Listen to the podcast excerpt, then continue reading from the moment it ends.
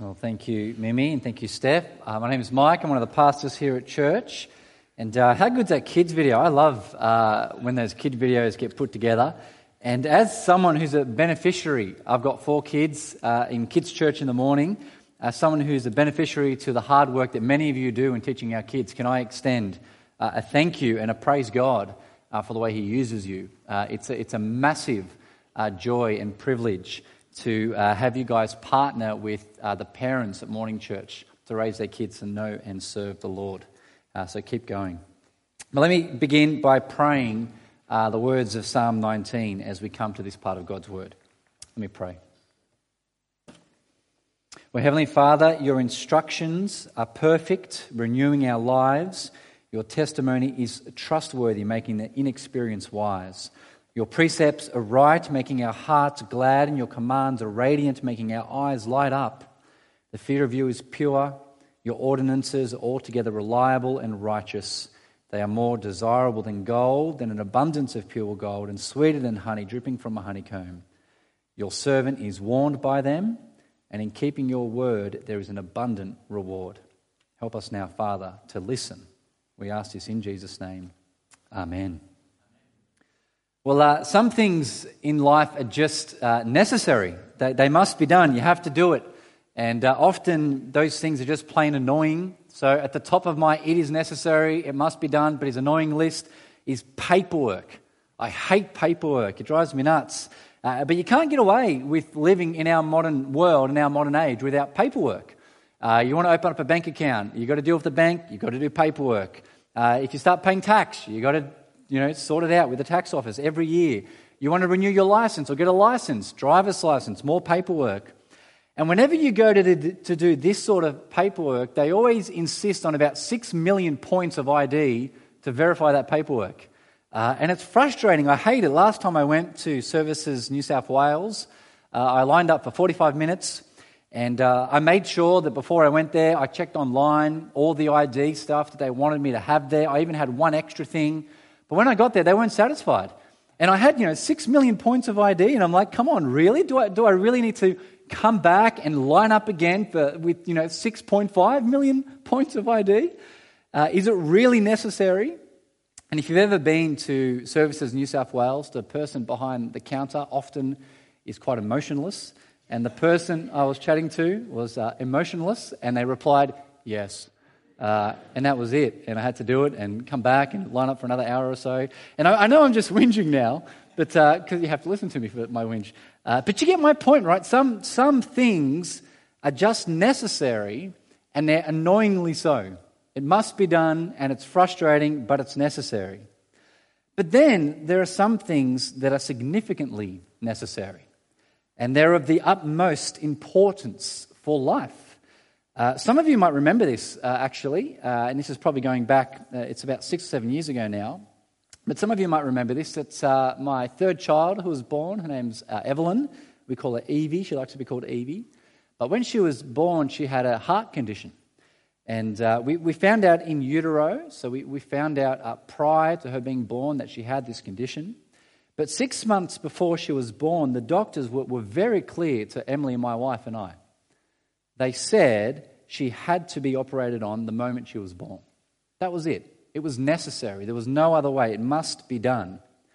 And so at two days old, uh, they did. They, they operated. And, and, there was our, you know, our beautiful, uh, newly born little girl who then had to have open heart surgery. And it was, it was a horrible thing to have uh, to go through, and, and praise God that it went well, but it was necessary. It's the, the hardest thing that Emily and I had done up to that time, but it had to be done. And it was significantly necessary. And as we come to this passage tonight, we see the most necessary moment and event of all of history. And that, that's not just me as the preacher getting excited. You know how preachers, they like to exaggerate, they like hyperbole, that's what we do. Uh, I'm not exaggerating. Uh, this is the most significant event that we're going to think about tonight. Uh, and for two reasons, I want us to see this. One, Jesus' journey to the cross and his death was necessary.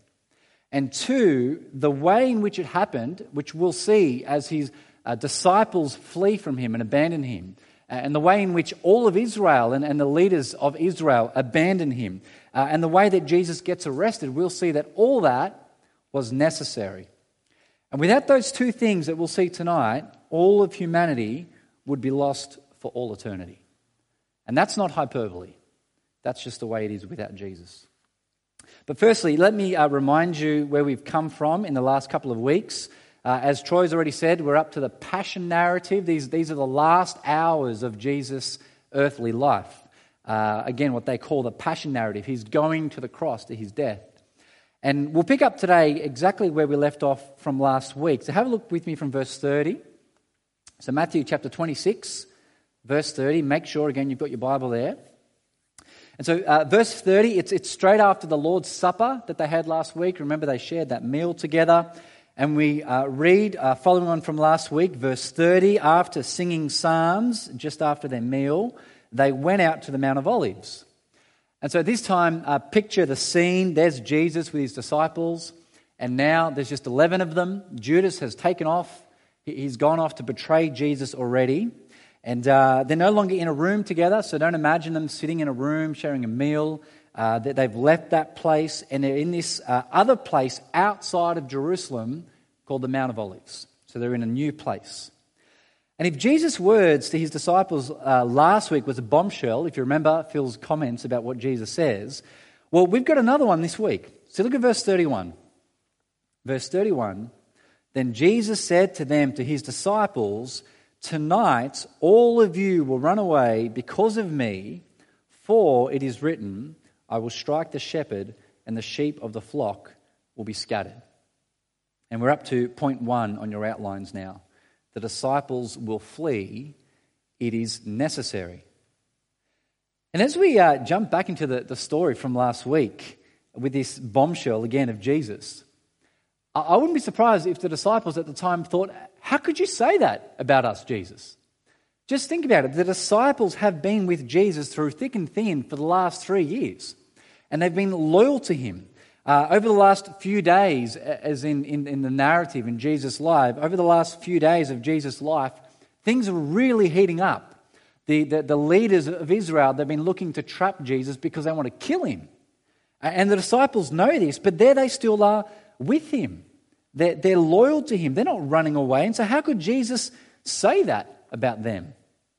And so, as is uh, often the case, if you remember what, what uh, the disciples are like, uh, the first one to pipe up and object, it's Peter, of course. So have a look at verse 33. Verse 33 Peter told Jesus, Even if everyone runs away because of you, I, Peter, I will never run away. And uh, I don't know how the other disciples felt about Peter at this point. That no doubt they heard him. Peter's a pretty boisterous kind of guy. He probably said it out loud. Uh, he sounds a bit like a rivaling kid. You know, don't worry, mum. Uh, I'm not like my brothers. I'm not useless like them. I clean up after myself. I don't leave my water bottle at school and forget about it and lose it. Uh, I know Jesus, these other disciples, they might be unreliable, but, but don't worry, I'll never let you down, Jesus. Not me, not Peter. But as adamant as Peter is, Jesus says with even more confidence and surety, he says, look at verse 34. He says, I assure you, Peter, tonight and notice the immediacy of it there. It was the same in, in verse 31. Tonight, this night, before the rooster crows, you, Peter, who are oh so sure of your loyalty to me, well, you will deny me three times. And if what Jesus says here is true, if Judas has already left, one of his 12, one of his closest to him, has already left to betray him, which he has, and if the rest of the disciples are about to abandon Jesus, which they will, and if Jesus' own closest of friends, see, Peter was one of the three closest to Jesus, if even Peter will deny him, and not once, not twice, three times, well, as you look on this scene, everything seems to be falling apart for Jesus. He, he's heading towards ruin, from what we can see. It's like one of those, you know, spectacular falls from fame. You know, that one hit wonder where one minute the, the world is at their feet, uh, everybody's singing their praises, and then suddenly it all goes south. And uh, everyone leaves that person. Everyone moves on. You know, the media, the news cycle, they forget about them, or even worse, they accuse them now because they're, they're not the flavor of the month anymore. You see, it was only a week or so earlier that the crowds were saying of Jesus, do you remember? The, the triumphal entry when Jesus came into Jerusalem, only a week before. What were they saying? Hosanna, praising him. Crowds were flocking to him. And now, from the outside, it looks like it's just falling apart. You know, this, this one hit wonder wannabe, but couldn't be sort of thing. But this is what we must remember with these chapters of Matthew. And uh, this is what we must remember, particularly with chapters 26 to 28 that we'll look at over these next few weeks, is that all of it, none of it, is outside the sovereign plan of God. And we'll read some stuff which is good and will warm our hearts, and other stuff that's, that's bad, and other things that are just plain evil as you see what happens to Jesus on the cross and how it happens. But what we need to remember, all of it is the will and the plan of God the Father and God the Son. And look again at verse 31. See, what does Jesus say, verse 31? He says, Tonight you disciples will fall away. Why? For it is written. In other words, because God's word in the Old Testament had said this. It declared, I will strike the shepherd, and the sheep of the flock will be scattered. So be no doubt, J- Jesus knows the plan. He, he knows his disciples will abandon him. It's, it's written. Even more than that, Jesus knows that all of Israel, that the people of God who are supposed to be waiting for the Messiah to come, Jesus knows that they will all abandon him. Uh, even in the coming hours, they'll do that. And so, as we look in, we've got to remember things are not falling apart for Jesus. No, they're actually going to plan. And did you notice uh, Jesus' comment in verse 32? So, have a look at verse 32, uh, because I think the disciples completely missed it. They're, they're so uh, you know, caught up and, and fixed on Jesus' words about them falling away from him that they actually missed what he said. Look at verse 32. Jesus says, But after I have been resurrected, I know I'll die, but I'll be resurrected, I will go ahead of you, you disciples, to Galilee. So, yes, I will be struck. Yes, I will die, but I will be raised. And, and I will go ahead of you, you disciples, to, to Galilee, which suggests that even though the disciples might fall away for a time, they will be reunited with Jesus, with their Messiah. See, the disciples, they will flee, and it's necessary. It must happen. But as horrible as that would have been and was going to be for Jesus, his own closest friends, in a sense, abandoning him, things will only get harder in the coming hours. And we're up to point two now. Jesus will drink the cup. It is necessary. Read with me from verse 36. Verse 36. Then Jesus came with them to a place called Gethsemane, which is at the base of the Mount of Olives. And he told the disciples, Sit here while I go over there and pray.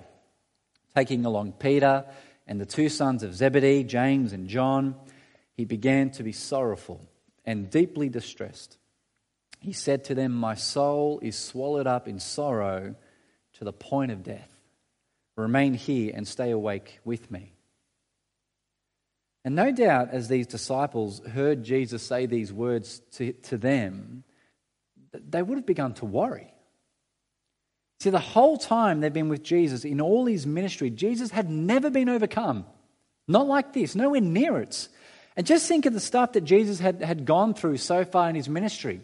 What happened at the very beginning of Jesus' ministry? 40 days he was in the wilderness, had nothing to eat, was starving, and who comes? Satan, the tempter of tempters, uh, the one who could tempt uh, better than anybody else. And how was Jesus? He was calm, he was resolved, speaking the words of God back to Satan.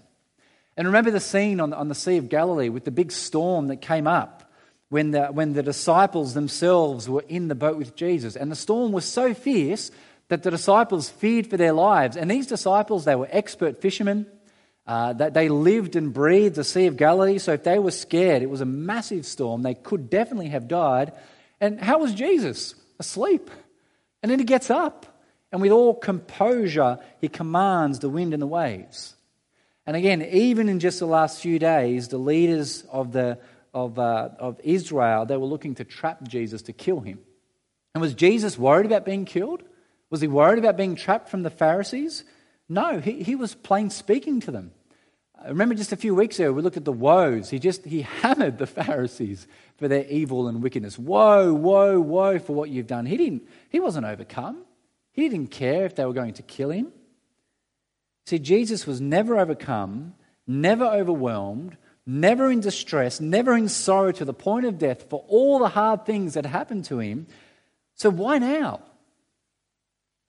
Why now? See, something so significant is about to happen to Jesus that it leaves him in anguish.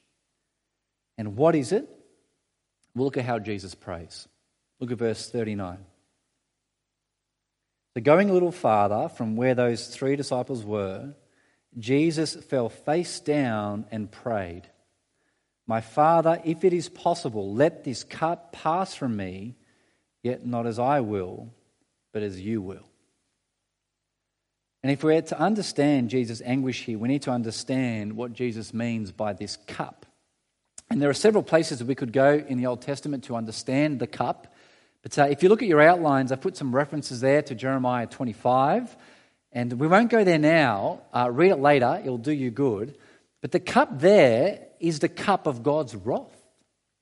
It's God's right and righteous anger and judgment against the sin of the world.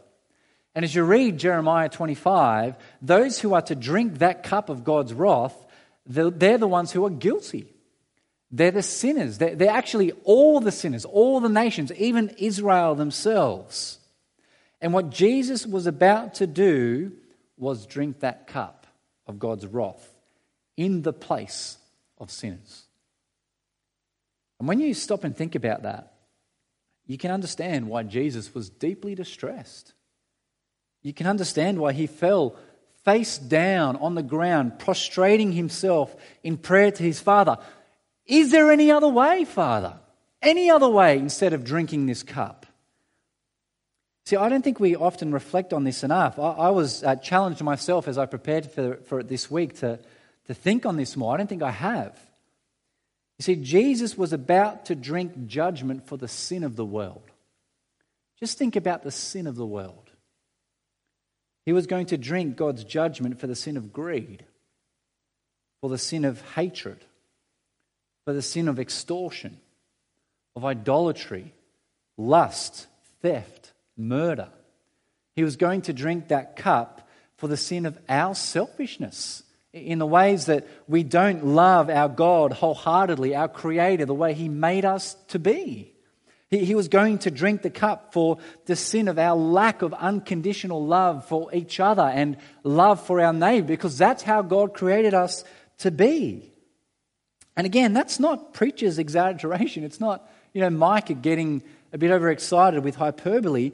Jesus was about to drink the cup of God's wrath for the sin of the world. And even that little list there that I read out for us, that, that doesn't even begin to list the sins that our world is capable of. Just think of the Ukraine and what's happening over there now. Open the paper on any day and read it and see the sin that our world is capable of, and Jesus was going to suffer judgment for that sin. See, can you imagine that? When I just imagine my own sin, having to stand before God and face his judgment for my sin without Jesus, that horrifies me. And yet, for Jesus, it's the sin of the world. We can't imagine this. It's beyond our human minds to imagine and comprehend it. And so, of course, Jesus was in anguish. Of course, he was deeply disturbed, face down in prayer. And remember, Jesus was to do this as the perfect, sinless Savior. He, didn't deserve any of it. And as he faced this judgment, or was just about to face this judgment, who, who was giving the judgment? It wasn't some, some judge that he didn't know, it wasn't some prison guard that, that was uh, distant from him. It was his own father's wrath that he was going to face. This is embarrassing for me to say. It's, uh, it's confession time for my failures uh, as a parent. Uh, now, it's, it's, it's right, it's good for a, for a father to discipline their children, to teach their children. That's a good thing. A parent should do that. But uh, on one occasion, there I was, you know, laying down the law with one of my kids. uh, rightly telling them what for. Again, it's a good thing. They need to learn. They, have got to do the right thing and live God's way. It's all good. And uh, as kids do, they, they get upset when they get in trouble. That's right, that's normal. Uh, sometimes they cry. You know, their face kind of goes all wrinkly and then tears might flow. And as a parent, you almost feel like, feel like kind of pulling out that moment, like you're really sad for your kid who's getting upset. But, it, but it's good. They need to learn. So there I was, being a responsible parent, you know, responsible father to my child. And then Emily, my wife, said, No, no, it's not that one, it's the other one. Whoops. Uh, and it, like, I've got four kids, right? It gets confusing at times. I get it wrong. But this poor child, you know, who was innocent, at least for this particular crime, other crimes, that's another thing. Uh, but there they were, you know, copying it from dad, and, and they hate getting in trouble from dad, and, and even more so when they've done nothing wrong, and it rightly breaks their little hearts to, to be punished and get in trouble. This is Jesus. This is Jesus, the perfect Son, who is innocent, who was always innocent, and yet he was willing to face the wrath of his Father. Why? For the sin of the world, I can be blunt for your sin, for my sin, because he loved his Father. And having to suffer such an experience from his Father, well, that brought him unimaginable anguish. And so, what does Jesus do in this moment as he, as he looked towards drinking that cup? He prayed. He prayed, asking his Father, Is there any other way besides drinking the cup? which is good. That's right for Jesus to pray. He didn't want to do it, he didn't want to face it. You know, he didn't desire to suffer the wrath of his Father it's a sin of the world. And what would it say about the relationship of God the Father and God the Son if Jesus was indifferent about that? If he thought, oh, well, who cares? That's easy to face my Father's judgment. Or I didn't care about that. Of course, he didn't want to do this. He was in anguish over the thought. And so Jesus prays. And then he prays again. Look at verse 42. He prays, My Father, if this cannot pass unless I drink it, your will be done. And then what does Jesus do? A third time. A third time, verse 44, he prays again, asking the same thing. And at this point, uh, people want all sorts of theological questions answered. You know, if Jesus is God, didn't, didn't he know that there was no other way? Uh, or isn't everything possible with God? You know, can't God do the impossible? So why can't He do this? And it's good at times to ask those questions and to think theologically, and there are answers to those questions.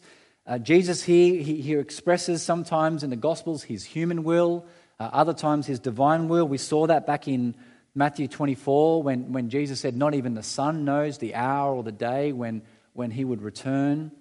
Uh, and yes, you know, nothing is impossible with God. God can do any, anything and everything, but, but God can never act against his own perfect character. You see, for sinful humanity to be forgiven and to be saved, then punishment had to happen. Someone, a person, had to suffer and pay the price for sin. Otherwise, there would be no justice, no judgment, no justice, and therefore God cannot be just and it's impossible for God to be unjust. And I say those things, but it's a distraction because we can't miss the point of what's being said here. You see, we're not to get tied up in those questions. The point is, Jesus here was rightly in deep anguish. We, we have this, this privilege of being able to see into the heart and mind of Jesus at this point as he faced the, the, the punishment for sin, as he faced the wrath of God, and he was in anguish at the thought of drinking the cup. And did you notice the very important thing that Jesus said each time he prayed? He said, Not my will, Father, but your will. Your will be done. And for Jesus to be that perfect Son, for him to be that perfect human who, who could die in our place for the sins of the world, well, then his own desires and will was always to do the will of his Father. And Jesus lived here the way he taught us to pray. Do you remember Matthew chapter 5? I think it's chapter 6, sorry. He, he taught us how to pray. Your will be done, your kingdom come. And Jesus here does the Father's will right to the last dregs of the cup of wrath that he was about to drink. And all of it was necessary. There was no other way for the world or for you or me, for that matter, to be forgiven unless Jesus suffered that cup. And I think all we can do at this point as we reflect on this and think about this is say, Thank you, Jesus. Uh, I praise you, Jesus, for what you've done for me, that you would do that for me. One person puts it like this it's up on the screen. Our best response to what we learn about Jesus here is hushed worship. And I think that's right. See how truly great is our Lord and Savior that He would do that for us in His love for us.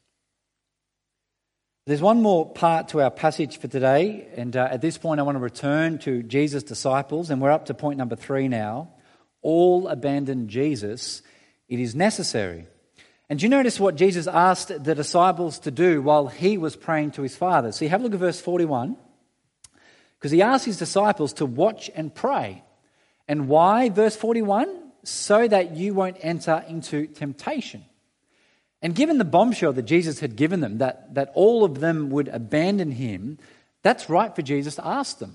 You know, you, my disciples, you're about to fail me, you're about to deny me. So watch. Watch and pray. Be alert. Be aware. Uh, don't deny me. Don't abandon me. But of course, uh, they can't. Jesus even says in verse 41, he says, the spirits, and there it's not the Holy Spirit, it's like your inner being, you know, your, your inner spirit sort of idea. You know, the spirit might be willing, but the flesh is weak. And so the disciples, they, they failed to watch, they failed to pray, they fall asleep. And in that little scene, I think we're meant to see how utterly helpless we are in our own strength. You know, even good old, bold, boisterous Peter, uh, the, the, the gun ho one who, I'll be there for you, Jesus, I'll always be loyal for you, to you, Jesus, he can't do it. He fails, we all do. But the other thing I think we see here is how alone Jesus was in all of this as he went to drink that cup, as he went to the cross.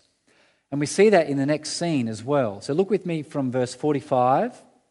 Verse 45 uh, Jesus' disciples again had fallen asleep, and so he says, Look, the time is near. The Son of Man is being betrayed into the hands of sinners.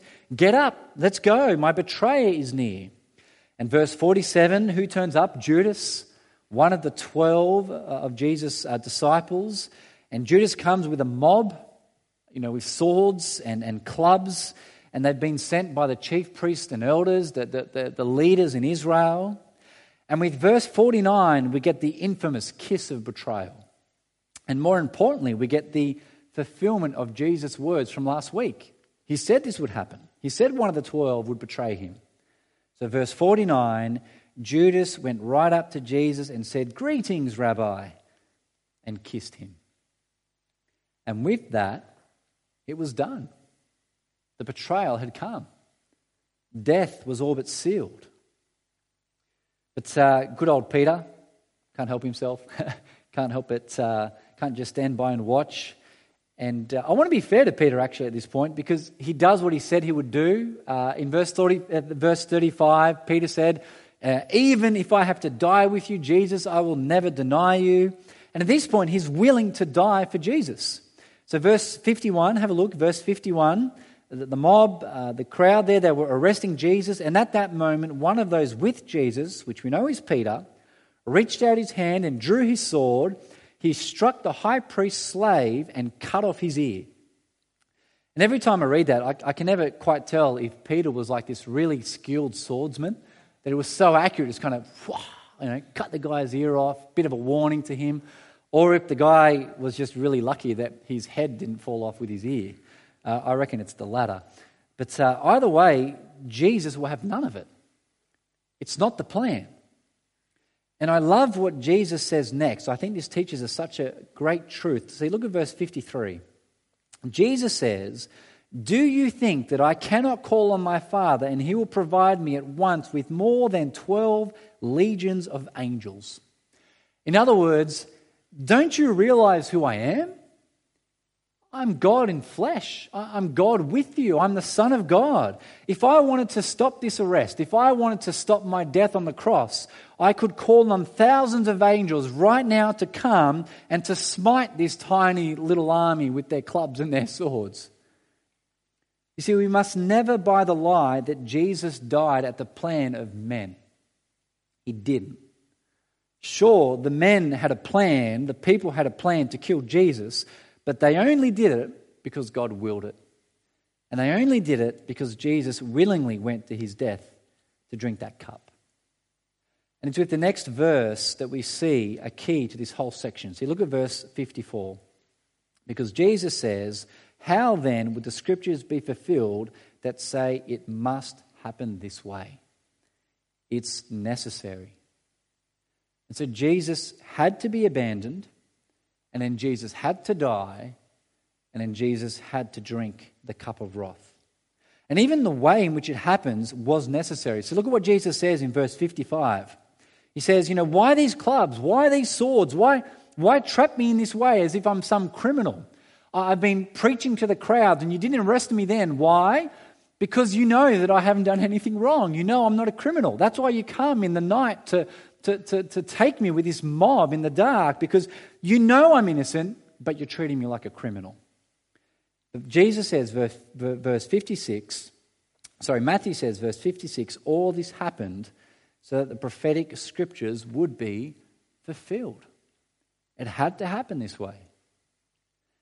And as we finish, I want us to see how the prophet Isaiah, and remember, he, he wrote what we're about to read 700 years before Jesus was born. Jesus had the scroll of Isaiah. It was written about this, about him in this way. And Isaiah prophesied with such clarity that all this would happen in the way that it did. And we can't read all of Isaiah 53. Uh, you'll be blessed if you go home tonight and read Isaiah 53 in full. If you don't do it tonight, do it tomorrow morning. It will, it will serve you well. But here are a few verses from Isaiah 53 that spoke about this Jesus who would come. It's up on the screen. Speaking about Jesus, he was despised and rejected by men, a man of suffering who knew what sickness was. He was like someone people turned away from. He was despised and we didn't value him. But he was pierced because of our transgressions, our sins, crushed because of our iniquities. And punishment for our peace was on him, and we are healed by his wounds. We all went astray like sheep. We all have turned to our own way, and the Lord has punished him for the iniquity of us all. He was oppressed and afflicted, yet he did not open his mouth. They made his grave with the wicked like a criminal, although he had done no violence and had spoken, had not spoken deceitfully. He submitted himself to death and was counted among the rebels, yet he bore the sin of many and interceded for the rebels. I hope you find that incredible. Just incredible that Jesus faced all that for us. He bore our sins and he interceded for us so that we rebels could be forgiven. And what we see in Matthew 26 is that Jesus did it all alone. To the end of verse 56 there, what happens to the disciples? Well, just like Jesus said, they all deserted him and ran away. And it just shows how helpless the human plight of sin is. Uh, even Jesus' own disciples are not strong enough to stay faithful. I'm going to wait for that. We're going to celebrate something even greater in a moment, so I'm going to wait for that.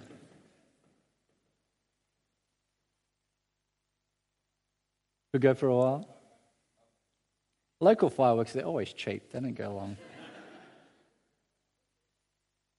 You see, Matthew 26, because I want us to get this point, teaches us that Jesus did it alone. And it just shows that uh, his own disciples, they weren't strong enough to stay faithful. It even shows that God's very people, the Israelites, who were supposed to know about the coming of the Messiah, they weren't even wise enough to recognize Jesus as Son of God. And it reminds us that we can never boast before God. We can never boast and say, we did it, any of it, because Jesus did it all. And he did it without any of us, without any human help. He did it alone. He did it abandoned. He, he did it without any human intervention. And he did it for us. And he did it for the glory of his Father. And this is one of those passages where there's no great application point for us to go home and do. Uh, there's nothing for us to take from this go, okay, I need to go and do this. Now, this is one of those passages of Scripture where we simply need to be in awe of our great God. Uh, we need to reflect and meditate on what Jesus has done. We need to see how serious sin is. So serious that, that facing the wrath of God brought Jesus so much anguish. That, that if ever we had to face the wrath of God, that we should understand the anguish and the punishment that would follow. It reminds us of how hopeless we are because we would have abandoned Jesus just like the disciples did. And how helpless we are because we could never pay the price for our own forgiveness of sins. You see, it was necessary for Jesus to be abandoned, it was necessary for Jesus to die, it was necessary for him to drink that cup of wrath. And praise God that he did that for us. Otherwise, all of humanity would be lost for all eternity. Our best response to what we learn about Jesus is hushed worship. Well, let me pray and thank God now. Heavenly Father, all we can do in light of what we hear tonight is thank you and praise you for all that you've done in Jesus, your Son. And Father, we pray that in light of what Jesus has done for us and his love for us, that we might therefore give all of our lives in worship to you remembering what it cost Jesus for us to be forgiven. And in light of that, just being in awe of Him and wanting to give all we have to Him for the sake of His glory and your praise. We ask for your help in this. In Jesus' name, Amen.